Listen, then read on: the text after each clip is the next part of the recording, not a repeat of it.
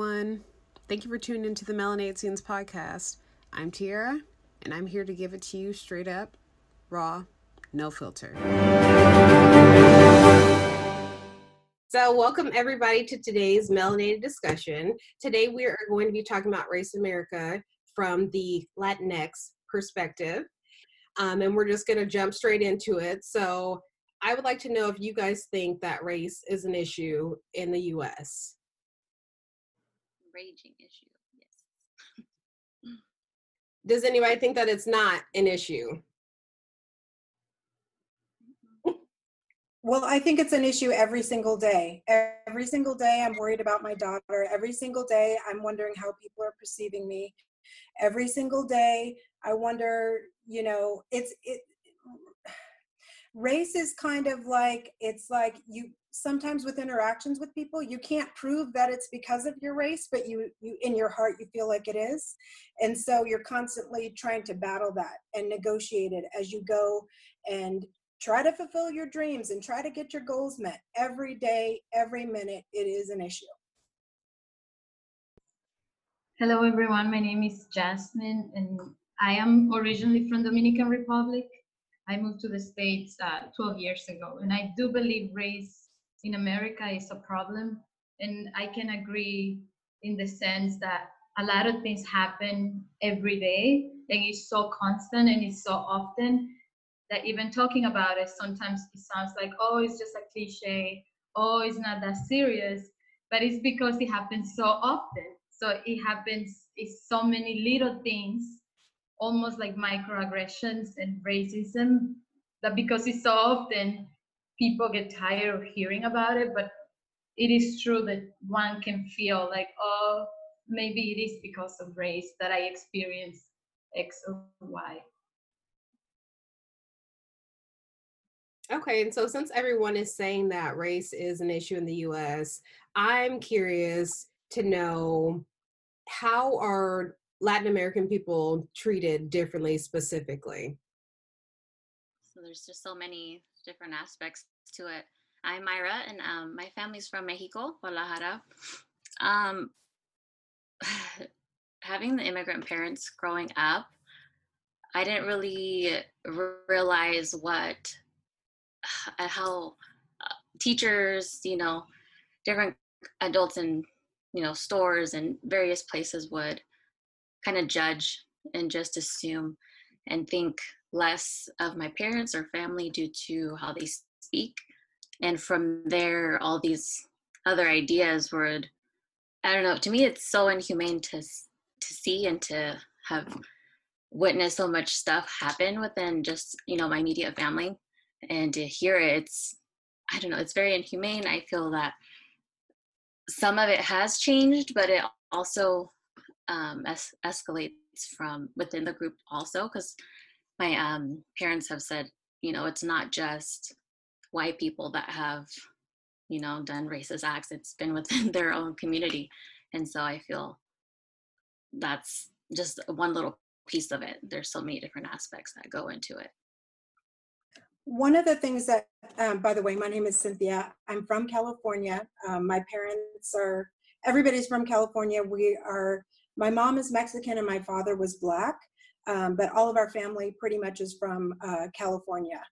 Um, but one of the things that comes to mind uh, currently is the uh, the situation at the border with ICE um, detaining people who are trying to, um, you know, get some asylum and and separating children from parents and giving them medications without their without their parents consent and not keeping track of where these kids are going in foster care that to me if this if it was let's say germany or canada or or uh, basically an anglo country that was trying to do that this would not happen. But because their skin is brown it's happening. So that's that's um it's unfortunate but it's so blatant and i don't i don't really have tolerance and i don't really understand people who don't get um, what's going on in uh, as far as that situation goes Hi, my name is Katia, and I'm originally from Colombia, and I've been in the States for 17 years. Um, so I have lived in different parts of the country, and I have experienced different kind of treatment. Um, originally, when I moved to the States, I live in New Jersey. I came as a U.S. as an au pair, living for an American family, and in a very white um, town in New Jersey. So there was no diversity. So like the first uh, form of racism that I experienced just was going to the store. I used to go with a friend of mine for, uh, from Peru. We were trying to learn like the culture and try to learn like, hey, if I go to the grocery store, like how can I order? So like we're trying to put in practice what you learn in English school with uh, the everyday life.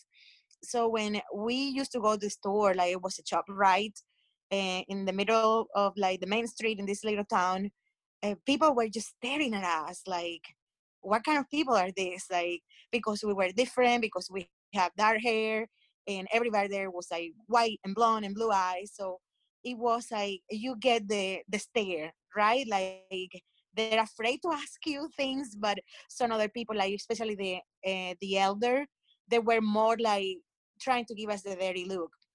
So that was the first time in my life that I have experienced racism.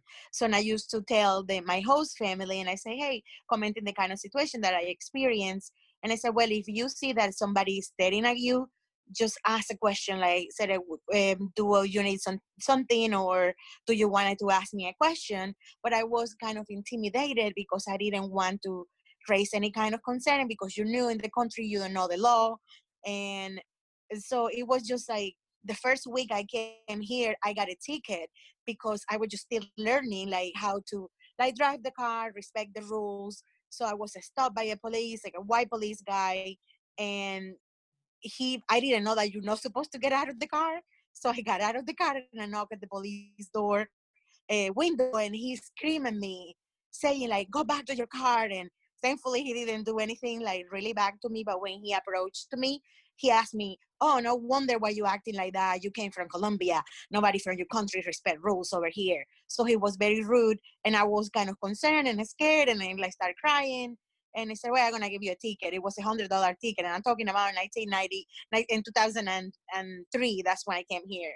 So that was like very intimidating, and I just used to like tell my host family, I don't feel safe. I feel that people are treating me not in the right way. Let's say why a police officer that he's an authority, he has to like bring the racism card, like saying you are from Colombia and that's why you don't respect the speed limit.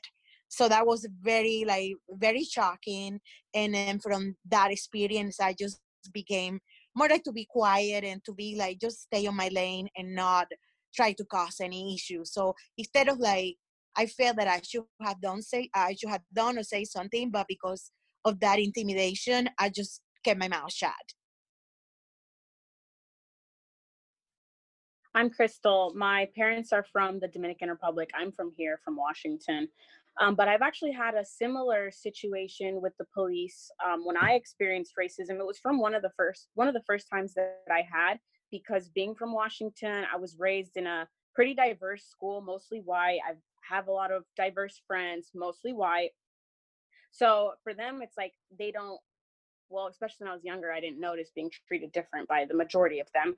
Um, but when I went to, I went with this guy that I was dating at the time over to Idaho or Montana. So we drove through Idaho.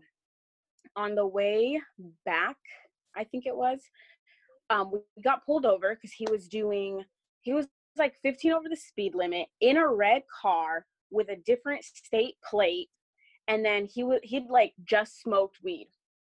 And we were both smoking but he was like he smoked way more than i did. So i was like we're getting pulled over right now. So he busts like a u-turn or no the cop busts the away from where he was at starts following us. I see the lights i was like we're getting pulled over. And i take the weed that he had i think it was in his glove compartment and i was like should i put this under the seat? You know and this is like right as weed is becoming legal so I put the weed in my purse. And then the cop pulls us over, whatever, and he's like, When's the last time you smoked marijuana? Asking the guy I was with, the driver, who was white. And he was like, Oh, just back in Montana when we left, because I'm pretty sure it is like legal partially or whatever in Montana.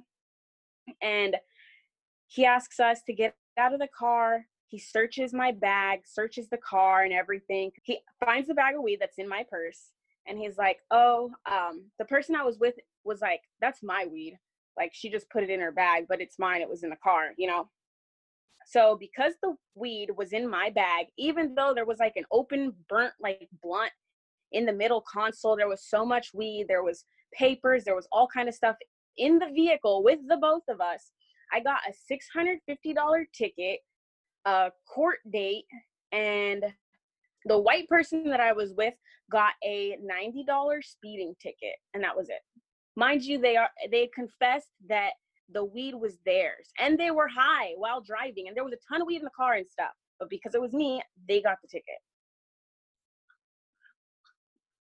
My name's Adriana. Um, my family, well, my dad is from Mexico, um, and my mom is half Mexican as well.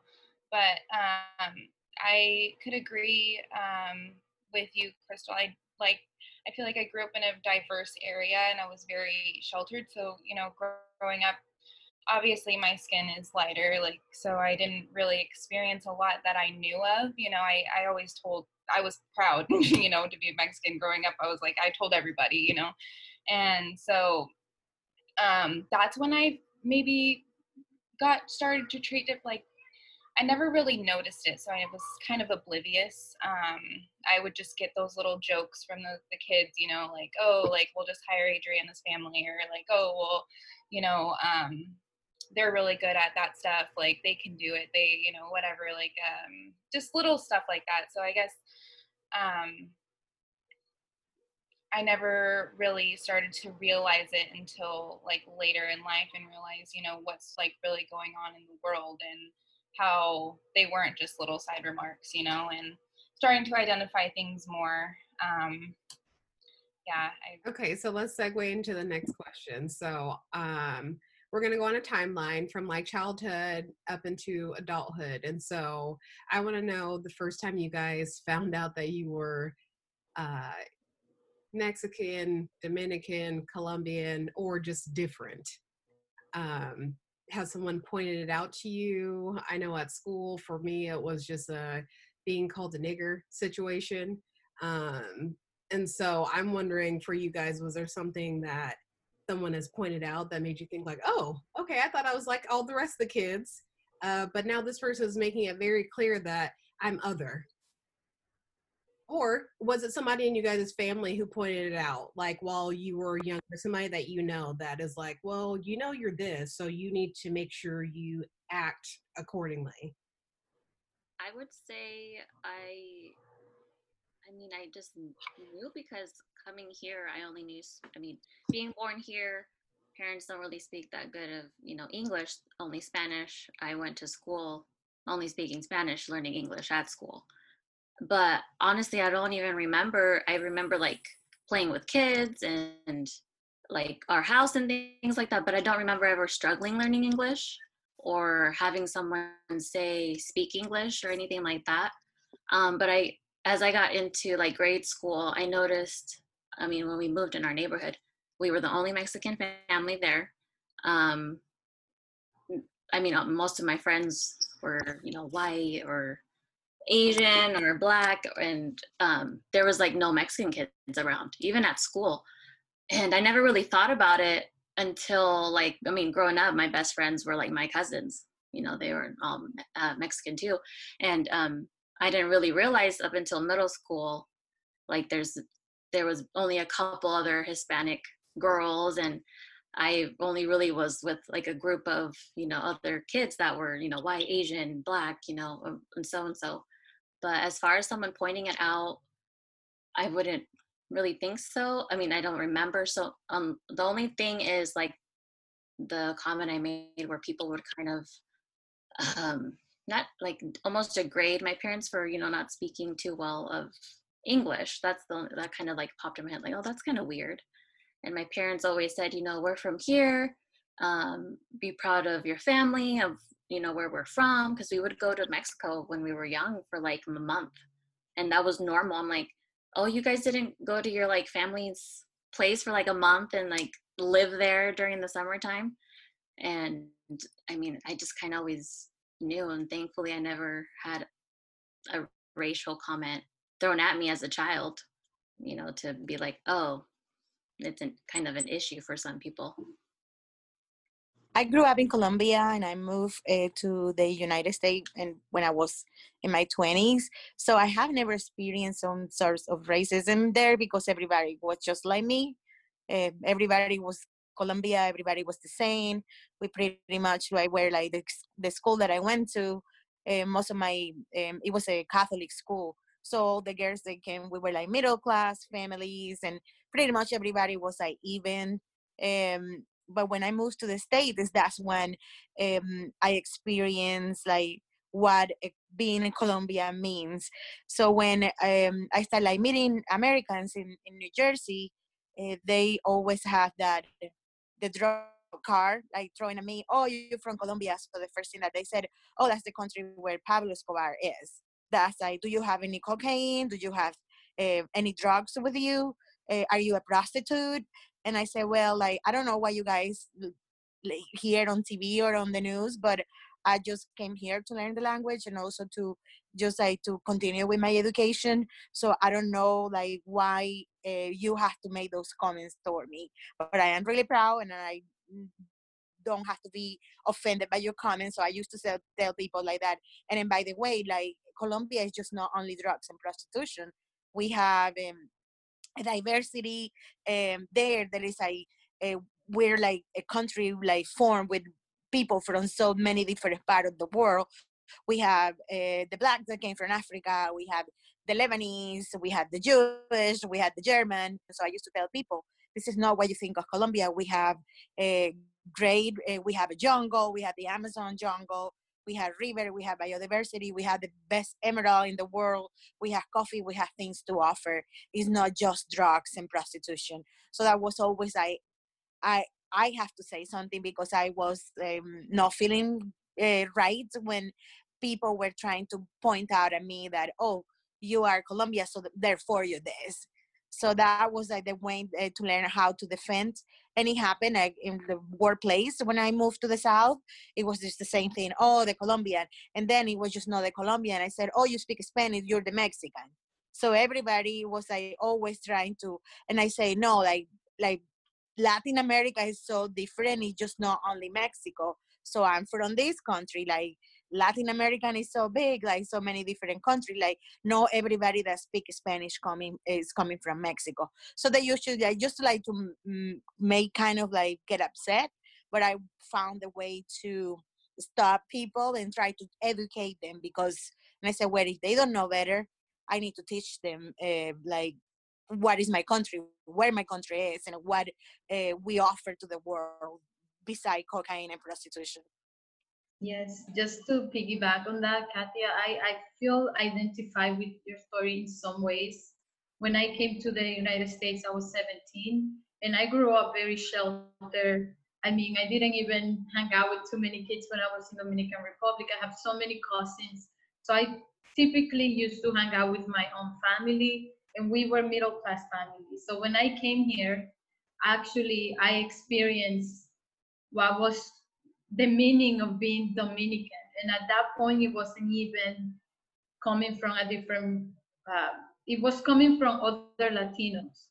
So I would be uh, learning that Dominicans were easy ladies or Dominicans had this specific accent, which is actually from the northeast of the island there is an accent, but not everybody in the island has the same accent. But I very quickly learned how I needed to sound, the expressions that I would needed to use because there were Dominican expressions, and using those expressions meant that I was Dominican, even though up to that point I never even knew those expressions. So that's how my journey started to feel like, oh, I'm different. And I started for a period of time living my life almost proving that I was not the stereotype because very often I would introduce myself. Uh, I remember just being very honest, going on dates, and maybe without the guy asking me for anything, I would be the one saying, "We just want you to know that I am not that type of Dominican," because it was so uh, harsh for me how I was basically defined and how I was told what it meant to be me. And Dominican Republic is an island, it's the Caribbean. There is definitely everything. There is we are always proud to say, oh, we are such a mix. There is everything here. There is you have all of the colors, you have all of the sizes, you have all of the uh, flavors, you have everything here. And coming to America and having to learn who I was just because of where I came from, it was really harsh for me because it is the first time that I experienced being defined so negatively. And it, at the very beginning, I mean, after the years went by, I started experiencing little things from different races as well. But originally, because I inter- I came to New York City, so I was living in the Bronx at the time, and so I was interacting more with other Latinos, and that definition of what a Dominican is actually came from even other Latinos, and it was a pretty harsh transition, I would say, because I felt very confused. I still wanted to be so, I am so proud of being Dominican, but I found myself in this situation having to almost learn something that was actually foreign to me, defining who I was supposed to be. And I think for me, um, growing up in California and my mom, my parents being from California and my grandparents being from California, um, my mom was very good at teaching me to have Mexican pride, you know, and she would teach me a lot of the culture and um, and uh, just go over different things with me about uh, you know just Mexican culture and and family and values. And so it wasn't until the outside world told me hey this is a problem like I can remember one of the first times I heard the term wetback and I was like what what is a wetback I don't get that oh you know these Mexicans that they have to cross the Rio Grande River and their back is wet and I thought that doesn't make any sense. Um, and I also thought, you know, well, isn't that a good thing? Like, if you're going to improve your life, isn't that what this country is founded on? Isn't that what, you know, we all have, except for slaves, of course.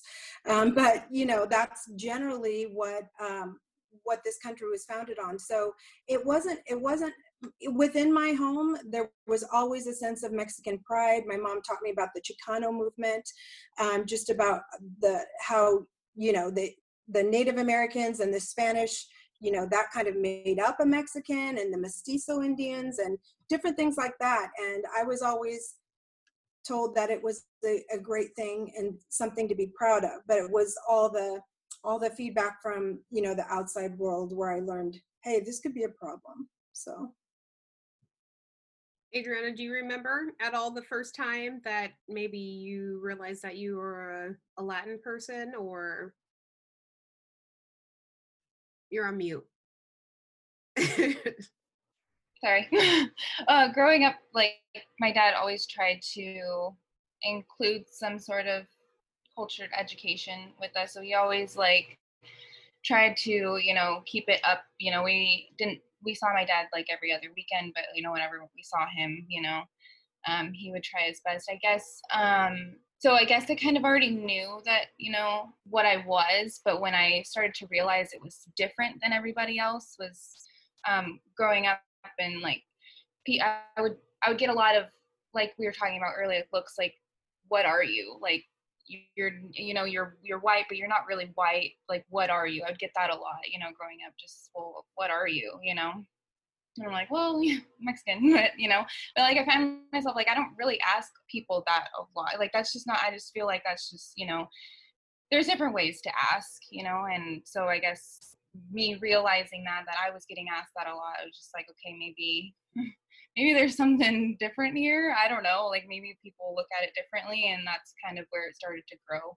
Um, and they're realizing different cultures and all that stuff. So. And just to add to that comment, like, what are you? I would get that all the time too. And I want to say this because, and whoever's watching, when you say, "Oh, you don't, you don't look like a Mexican girl.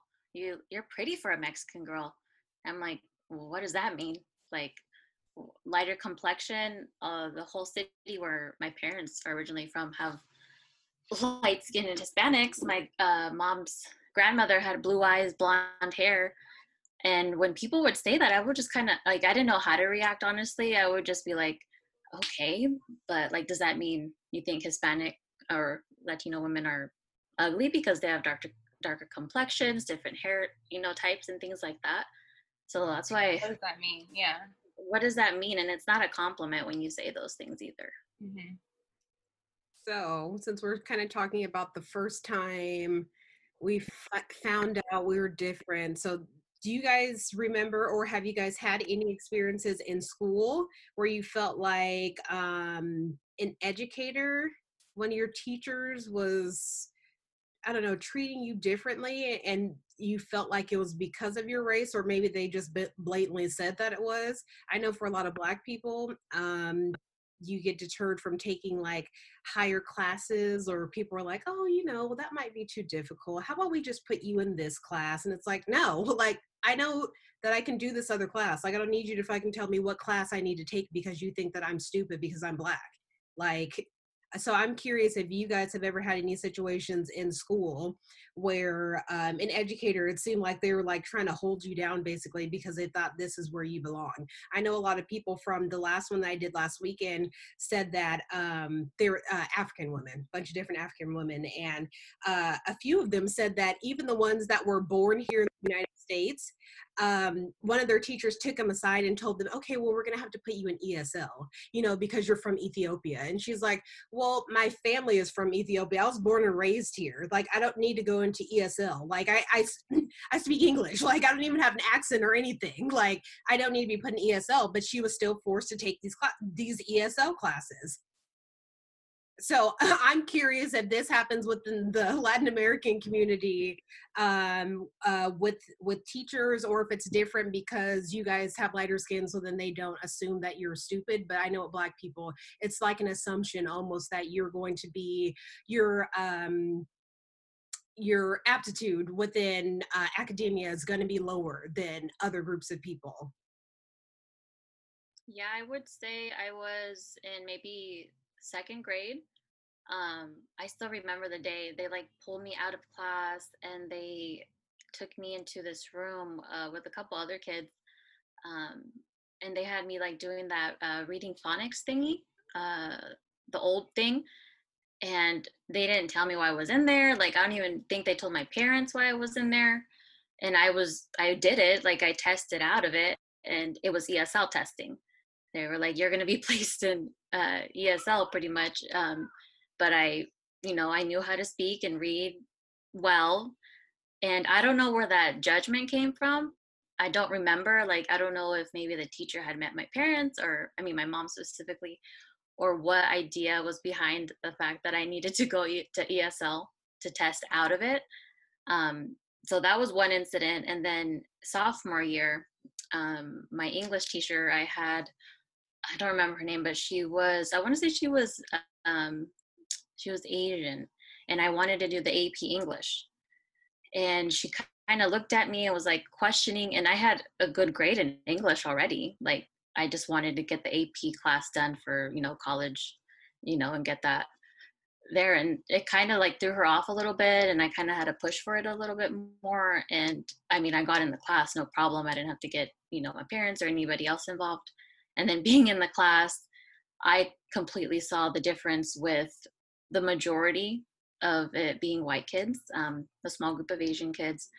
And I only remember one other, I remember one good friend of mine, and I want to say his name on here, but one day we were debating on do you think money provides happiness? And my Mexican self, and he was, uh, he's black. We were on the side where it does because financially, you know, at home, paying the bills, having food on the table, having that money you know to care for your family it does bring happiness. And this whole other group of kids they were like screaming like no it's uh, materialistic like did it like all this this complete other side. And even after trying to like explain to them like no it, we're talking about like financials and like being stable at home and having gas you know for parents take us to school or like you know lunch money and things like that. So that showed me another side of it and opened my eyes a little bit more clearly right they don't get it because you guys are talking about stability and they're talking about material things because they already have their family already has money so they don't get it. Mm-hmm. yeah. Anybody else like have any experiences with educators where you felt like it was kind of race driven? So i have only one and this is my high school but i i went to the new york school of interior design and the school is predominantly white. I mean, it's very expensive school. And the only reason I went to that school is because it was the only school that had classes after 6 p.m., like a full curriculum. It was a nighttime. So I was a full time, I was working full time. And I needed to, in order for me to be in a school for interior design part time, that was like the only school that was offering the program.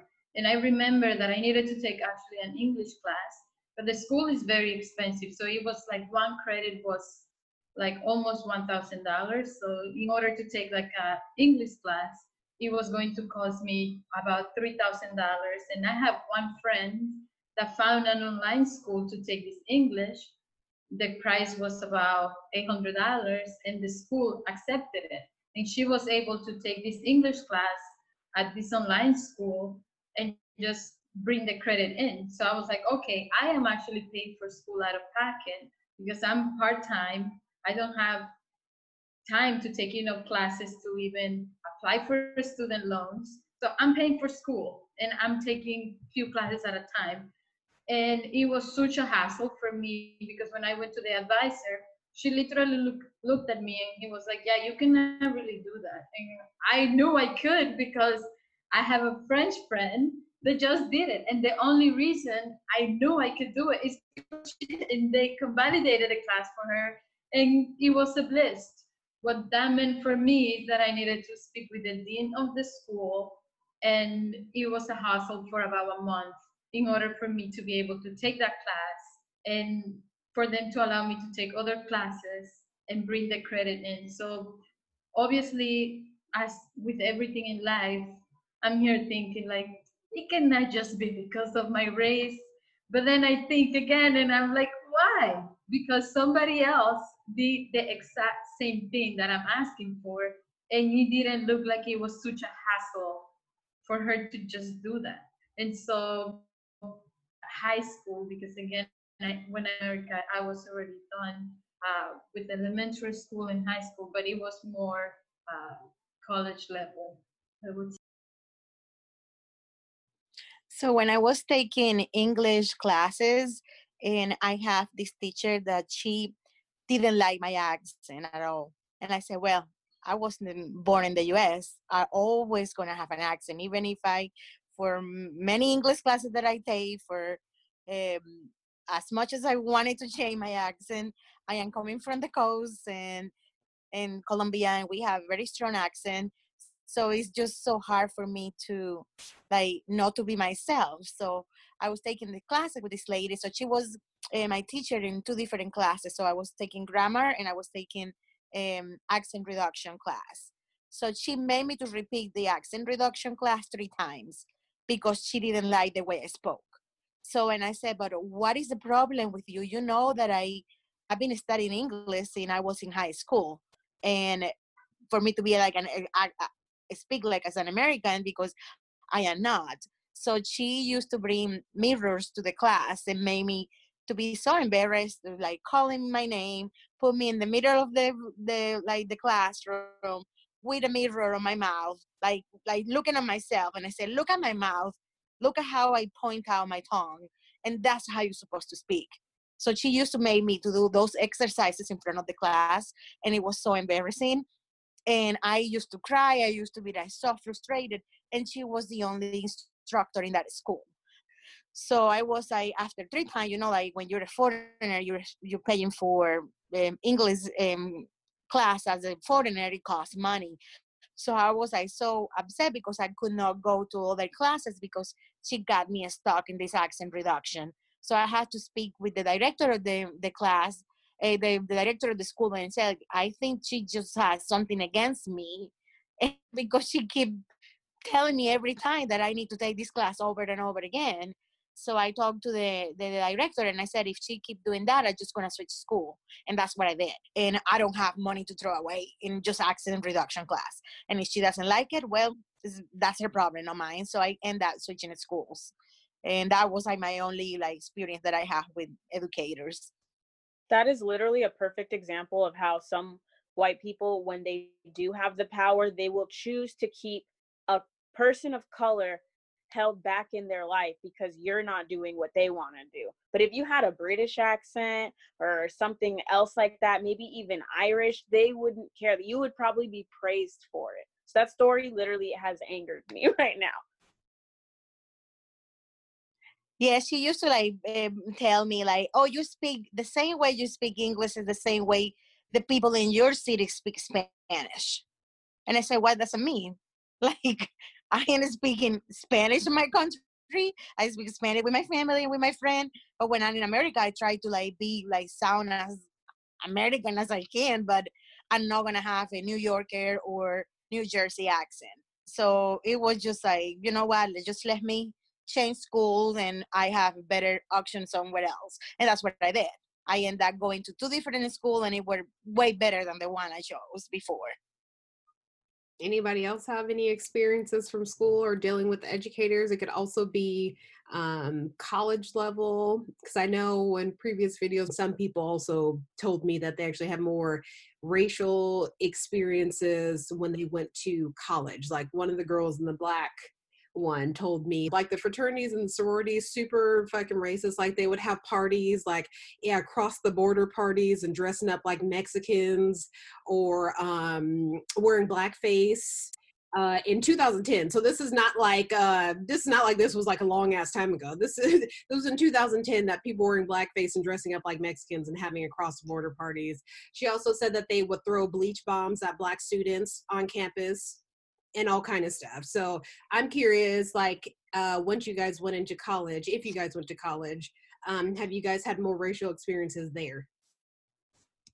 I actually experienced the opposite when I went to my master's school.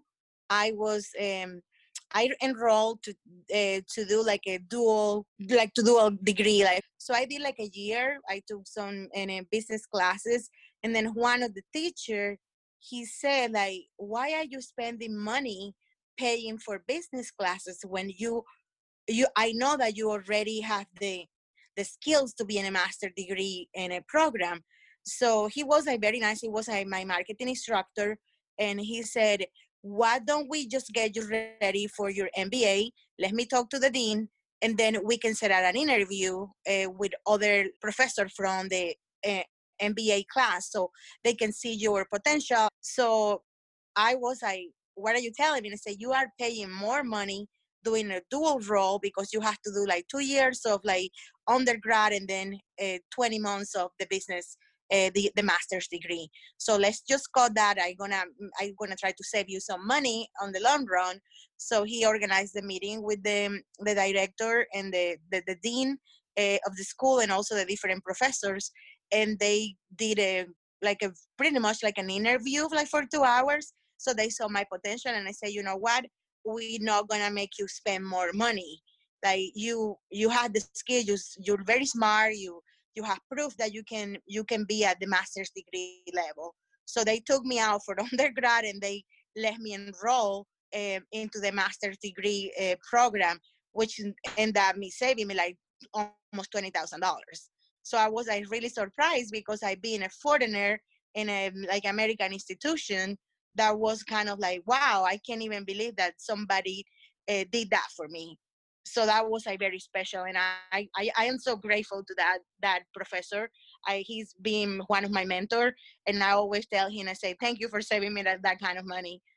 Yeah, that's that's actually really good. That's what how you would hope things would always go. even though they don't. I'm glad that it did work out that way for you. So let's fast um, so forward to adulthood. I'm curious how race shows up for you guys in your daily life, or if it does at all. I would say in Midland area, you know, Crystal and Tierra know we're we've grew up somewhat together in this area, right? Um, it's really diverse. Like there's a lot of, you know, a lot of people of color here. In my neighborhood specifically, I mean that's not an issue ever that I've noticed, but we do stay to ourselves mainly over here in our little corner.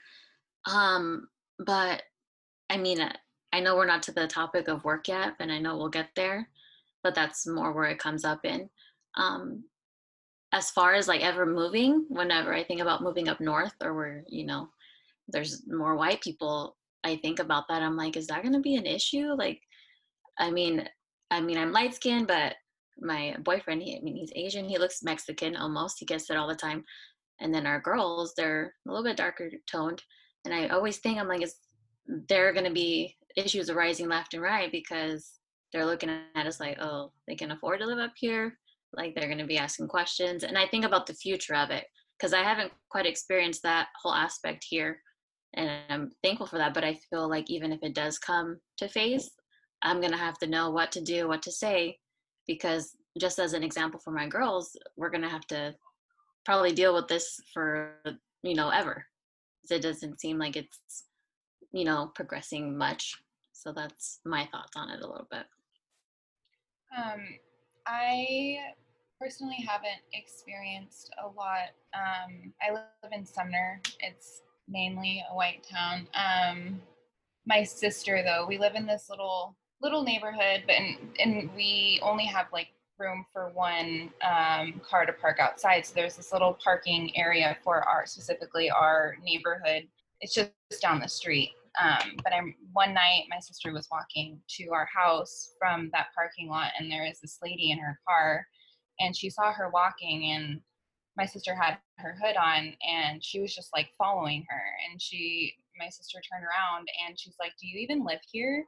And my sister's like, um, "Yeah," and she's like, "Well." Which which house do you live in? Because I've never seen you around here before, and there's people breaking into our cars and um, I, I can guess you know why this is a little suspicious and blah blah blah and she's like what what the hell like i'm just walking to my house i'm not going to tell you where i live and she's like no i'm just going to follow you home so we make sure that you actually live here and whatnot and she's like i'm not going to walk home if you're going to be following i'm not going to no i'm not going to do that i'm not, i'll stand here all night if you want to you know so it was I guess like, and I had heard something outside because my window was open, and then my sister she finally came in because there was like some yelling or whatever, and she told the whole thing, and I was just like, that's just, it's just crazy to me, you know. It's just like, it's the the parking lot is not even that far away, and there hasn't been any break-ins to any of those cars that at least I've heard of. You know, they would the um, management company would report that to us, you know, or I would know maybe it would have been my car that got broken into, you know, like just little things like that. It's just like,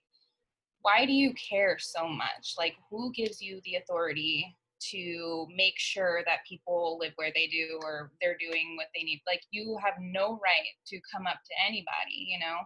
Like, I just, I don't understand where people think they get their authority from, but. I had a situation that pissed me off with my neighbor. Um, so we have like newer neighbors. The neighbors on our left side, they've been there for forever. They're black. They're just fine, great neighbors. I love them. The other ones, they're newer. Only a couple years they've been here. Um, so I have an old car, you know, and I I started it in the morning to go to work and it locked itself while it was started and all the windows were up so i'm like stuck outside of this running vehicle and i'm like this is like worst case scenario ever. So my neighbor comes out he's white um and he's like offers to help me with my window and i'm like thank you god you are an angel. So we're sticking um like the ganchos like a white the wire hangers through the freaking window. We're trying all this different stuff to do whatever whatever and then after we've been working on it for so long, he's like, okay, I'm gonna put the hanger in through the front window and try to do something from this angle. Basically, he was telling me he was gonna take it from a different approach. And all I said was, just do it. And that's all I said. He said he was gonna do something. I said, just do it. And he was like, he paused what he was doing and was like, don't tell me you're one of those people who supports uh, the kneeling during the national anthem on the football field. Homie, what? I'm talking about fixing the window. Right. So he brings this up out of nowhere. And I was like, uh, yeah, actually, I do. It's a peaceful protest. And look at what's going on in America. This was when Kaepernick, that whole situation just popped off, you know? And um, he's like, see, that's where you and I don't see eye to eye. That's where we don't get along. I'm like, bitch, can you fix the fucking window and like open my car door and leave? like, so he did actually open it. But that shit pissed me off. And even though I was grateful for the gesture, I even brought him like a case of beer later on in the day or whatever. Um, small case, six pack was what I found worthy. Uh, I was like, yeah, I don't understand how it's like I felt like this white person in his mind. I don't know if he'd been waiting to try to see my perspective on that because he knows that I'm very proud Dominican, very proud, not white. Um, it was a weird situation. It was like in his mind, he connected that to like what's going on with the police brutality when it had nothing to do with that situation. Like he was just waiting to kind of have a racist freaking thing to say or do for no reason. They like to voice their opinion. That's probably why he brought it up. They want to say what they think, what they say goes. Like it's all about them right they'll take in whatever you say and then it just goes right out the window they don't they don't care one of the things that um, we we used to live i live in southern california so we moved from uh, riverside to uh, morongo valley which is a very rural it's very beautiful but it's very rural um, and people have horses chickens cows and i love it here but that was one of the things that that we considered like we had to ask our real estate agent is it safe up here for you know minorities? My husband is mexican i'm half mexican and um, so that's something that every time we go to the store or we're out we're constantly on alert you know are we the only minorities? You know are these people receptive to us? Are people giving us attitude? Um, we're just on high alert all the time. And yes, it's our choice to live here, and I wouldn't trade it. So far, our neighbors have been great. We have some Latino neighbors on the right of us, and then across the street are Anglo neighbors, and everybody's been great. We're very good to each other, but it is a concern. You know, we see a lot of. Um, I hate to say it, but sometimes I get scared when I see those oversized trucks. I don't know if you guys have them in Seattle, but they're oversized trucks, and in the middle of the bed, they have the big a flagpole with the American flag. That's very big over here. And um, yes, it's an American flag, but it doesn't necessarily mean that, you know, you know we the people and all of that it's it's uh it's a little just puts us on high alert so we are um i'm always always surveying what's going on um because we live in an area where it's mostly white and it is rural and sometimes there are different political views and it, it makes it challenging. Um, i also have a brother and sister who are half white and half mexican. So that is probably where i endure my it's hard to be you know a minority every day because they don't have the same experiences that i do and we go I go toe to toe with my sister, trying to explain to her why I'm offended by the Confederate flag, and it goes deep. And I am like morally injured by trying to convince people that I matter, you know, and my experience matters. And what you're doing, what you're posting, is hurting me, is hurting your niece.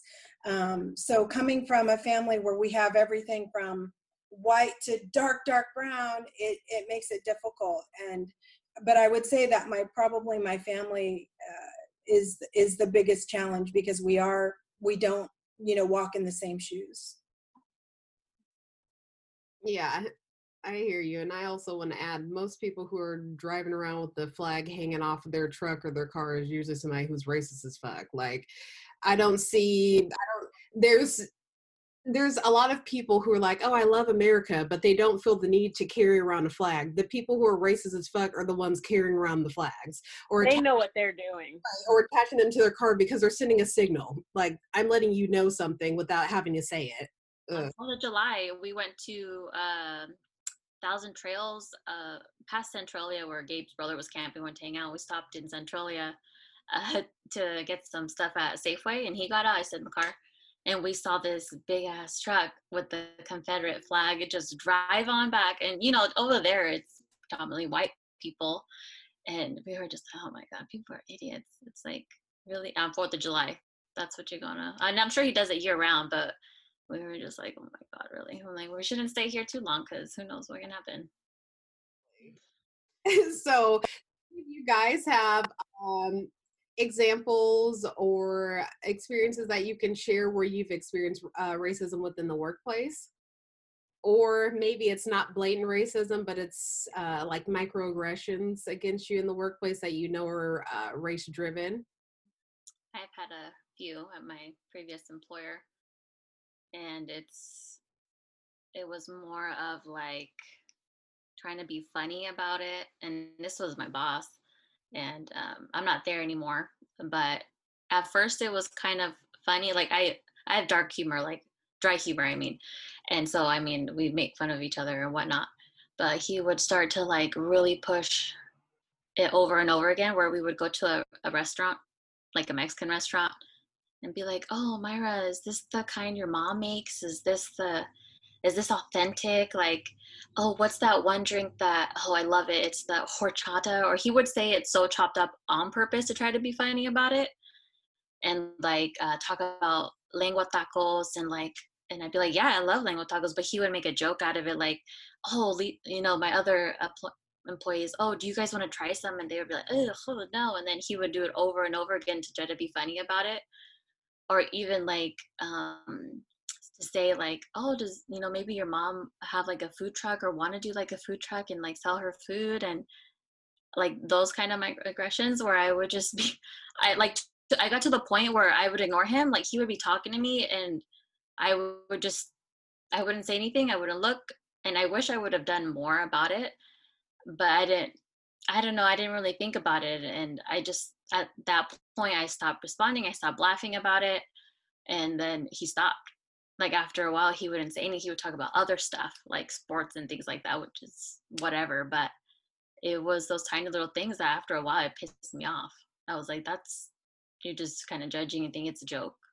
Right like yeah, my mom cooks bombed it doesn't mean you're gonna say oh does she have a food truck? She have a restaurant? Is she you know cooking for the family? Like what are you having for dinner? Like all this kind of crap. Right why are you assuming that uh, mom wants to have a food truck? Like because if your mom was white and threw down in the kitchen, he wouldn't ask if she had a food truck. If he asked about her food, he would say, Does she have a restaurant or a cafe? It wouldn't even be a food truck, too, on top of that. Exactly. I was irritated about it. But I mean, uh, and then in like elementary school, um, my mom would come to field trips all the time and the, my white boyfriends all he they loved her they loved her whatever and she would bring arroz con leche just because you know one time she's like oh here take this to school for a party or whatever.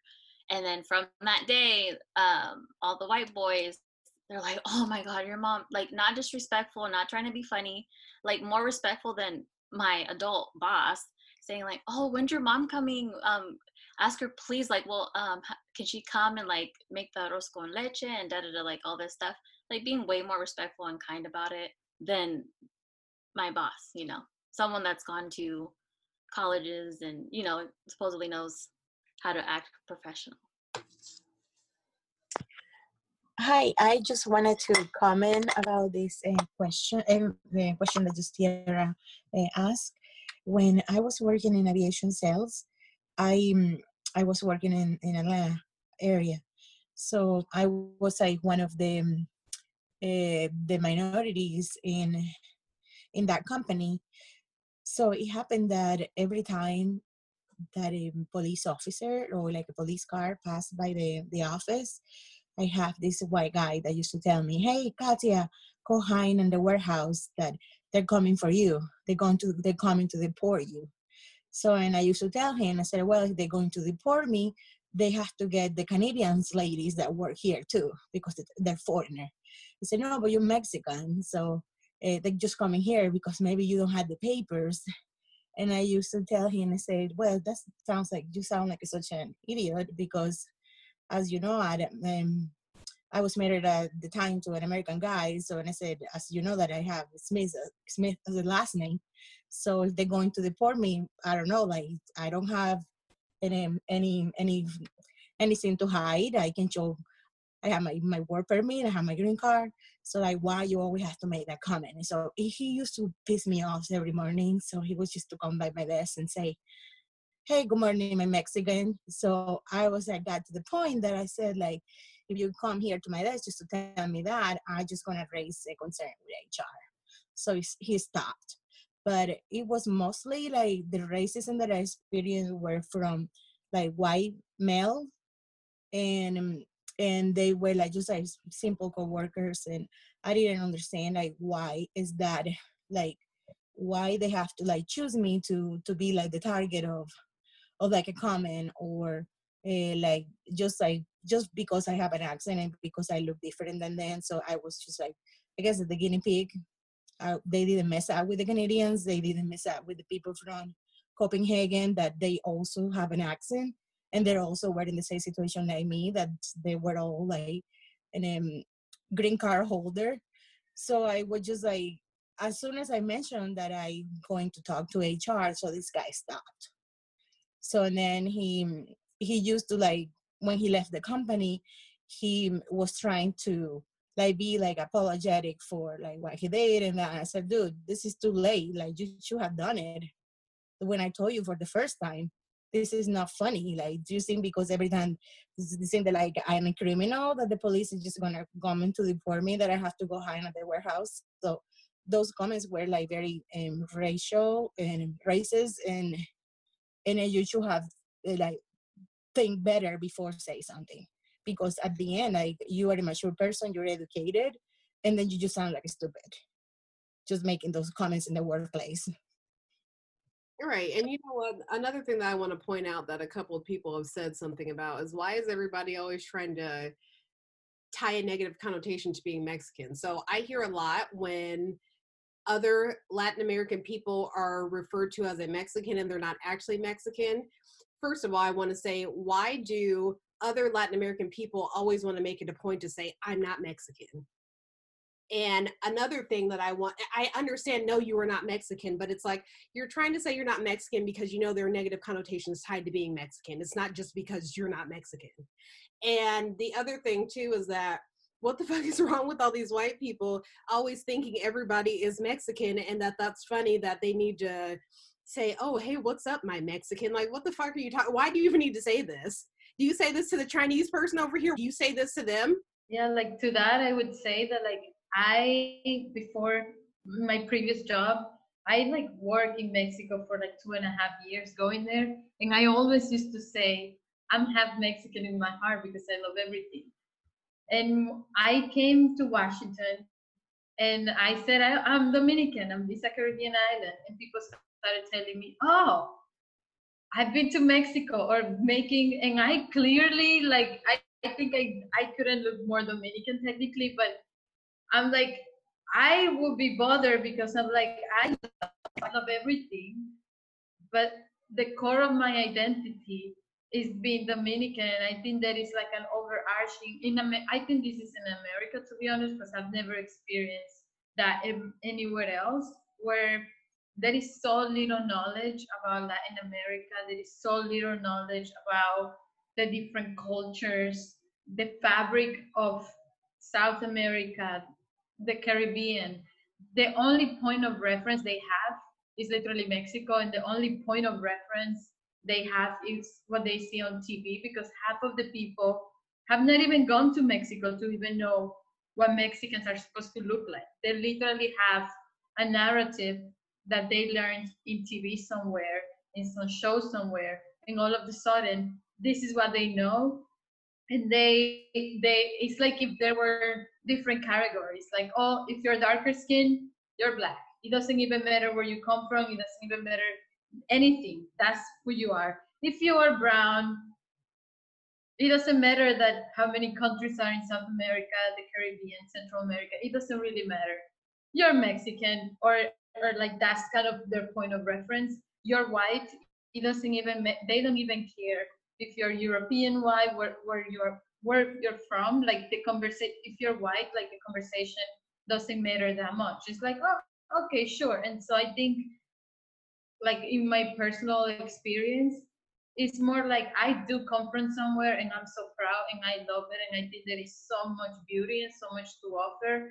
And I wish the opportunity to even be asked, oh, are you Dominican? What is Dominican Republic or anything, as opposed to telling me their narrative about Mexico, which is unrelated at that point in time. You know what I mean? I think a lot of people live this experience where it's like, oh my God, I have I have something to say if you care to ask. But now our time is going to me be about me telling you what I'm not, as opposed to me be me telling you what I what I, I am.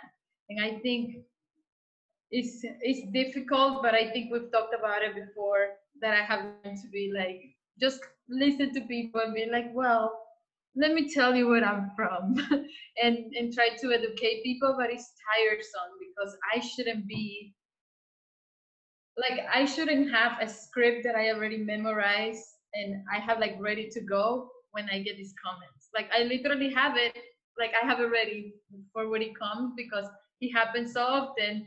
It's just tiresome. It's just tiresome to have to uh, explain where I'm from to the point that now when I meet people, I made a point to say, hey, I, I've only lived here for this amount of time. I'm from the Dominican Republic, which is a Caribbean island. Like I say all of this at the beginning of my introduction, just because I'm like, let's get it over with.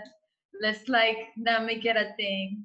It's not a fly on the wall. Let's just let me just explain to you to from the very start so that you we can move on with whatever conversation we were supposed to have in the first place. It's just very annoying, at least at least in my experience. All right, I hear you, but I want to know from you, Crystal and Katya, can you guys confirm that people within the Latin American community make it very clear that they're not Mexican because there's also negative connotations tied to being Mexican. Because I feel like a lot of people want to graze over that and act like it's not a thing, but people do not like being Mexican, just like people don't like black people. So people will make it very clear that, oh no, I am not black. Like African people, when I talked to the, Af- the African people last week, I told them, you guys make it very clear that you are not black because you know there are negative connotations tied to being black. You let people know, no, actually, I'm African. My family is from so and so. It's because there's negative connotations tied to being black. So, can you guys confirm that this is a thing that people try to remove themselves from Mexico not only because you're proud of being from where you're from, because there's a difference in calling out that, oh, hey, actually, I'm from here, versus saying, oh, no, I'm not Mexican. Like, there's a huge difference. And so I'm asking you guys, the people who are not Mexican on this call, can you guys confirm that that's like actually a thing in Latin America, like in Latin American communities? Hell yes, that shit is a thing, and I see it all the fucking time. Mexicans have been getting shitted on by the Latin community like crazy. And you'll go to some places like some Spanish, like from Spain, people are racist against Dominicans, whatever. People have died over it, you know. But just blanketed, Mexicans get shit on by all the other Hispanics, just like you're saying how people don't want to be black. Any dark person, you're getting it the worst no matter where you're from because nobody wants to be dark because they have that bad that bad thing behind it and i don't know why the same people the same reason why i don't know why so many white people hate black people you, you know i don't know why people shit on mexicans i don't know why, why hispanics don't want to be mexican or whatever but and then if you even if you are it's like okay well you know i'm dominican but at least i'm not dark or yeah but my hair is isn't super curly or isn't nappy or whatever the fuck they'll say like even growing up um, with my sisters because I have four older sisters. Two of them, because we would always like roast each other, and they'd be like, "Whatever, Crystal, you look like you're a Mexican," and that was like an insult, you know, because I have the uh, like a brown color.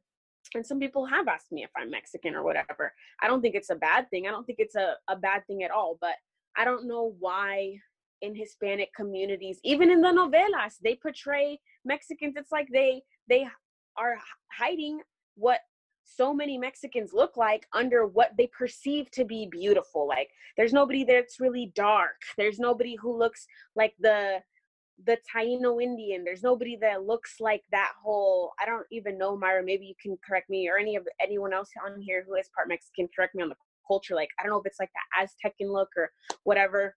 It's part of your culture, but it's like I don't know why the fuck it gets shitted on. I don't understand it, and I don't actually know why people, why for Hispanics they don't want to be Mexican. I was just like, I was raised knowing um, it's better to be Dominican than it is to be Mexican. It's better to be Puerto Rican. It's better to be um, Ar- Argentinian, whatever, than it is to be Mexican. But I, I don't get it. Kind of like I don't get why it's better to be anything but black. You know. Yes, I don't get that connotation either. I just simply when they try to refer me to, hey, are you, um, oh, you're a Mexican. I say no, actually, I'm Colombian. It's like I said, what is the problem of you like calling the people? I guess because of the proximity with the United States, and and that was maybe the first exposure of like um, uh, somebody from Latin America that's culture that spoke Spanish. I believe it's just for the proximity, and then because the people that uh, immigrate to the states, that you know, in those like um, the border states with Mexico, you know, is the predominant um, more like Mexican communities so I guess they migrated to the north, and then that's what I see that the connotation are calling everybody Mexican because they didn't know better. As you know, like a lot of like eh, Americans are not. They don't they don't go to see a map where Mexico and where the rest of the Latin America look like, or like it just they refer maybe to Mexico because it's just right there. Like said, oh, you can Canadian, right? Because maybe it's like the proximity.